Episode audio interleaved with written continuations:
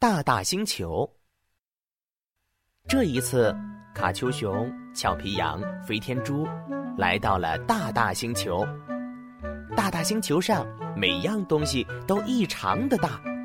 一只小老鼠犹如地球上的牛那么大。岛上的居民每个人都是彪形大汉，粗粗的估计一下，大部分人都有十多米高。每次他们靠过来，就像是一棵高大粗壮的树在移动。他们胯下骑的巨鹰，每只都长着三个硕大的脑袋。这些巨鹰的身材看上去就跟我们的飞机差不多大。大大岛上的居民就喜欢骑着这些鹰飞来飞去。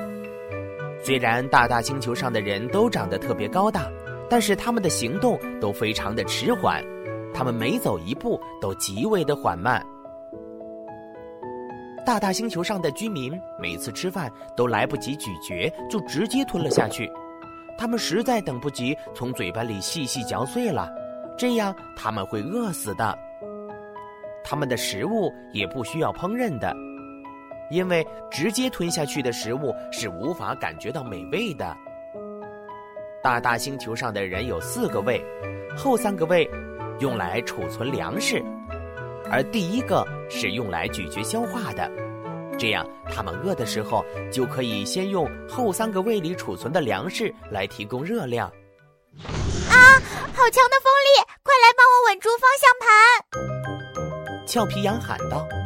一只巨鹰拍着翅膀从飞碟上空飞过，强大的气流将飞碟吹得摇摇晃晃。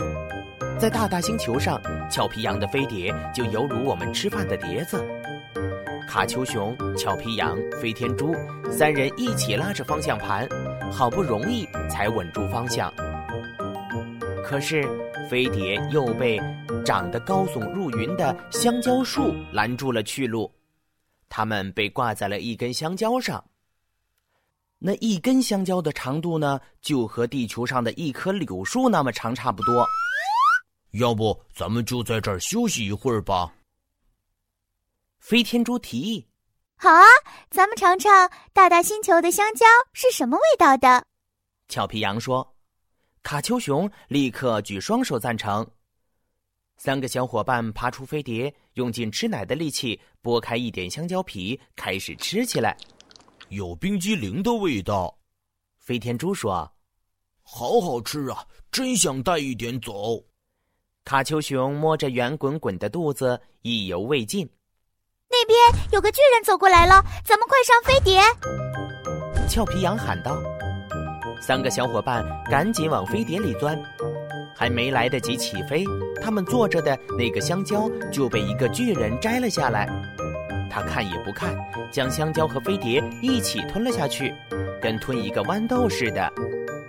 卡丘熊、俏皮羊、飞天猪坐着飞碟，顺着食道就一起滑到了胃里。七撞八撞之中，他们全部都昏了过去。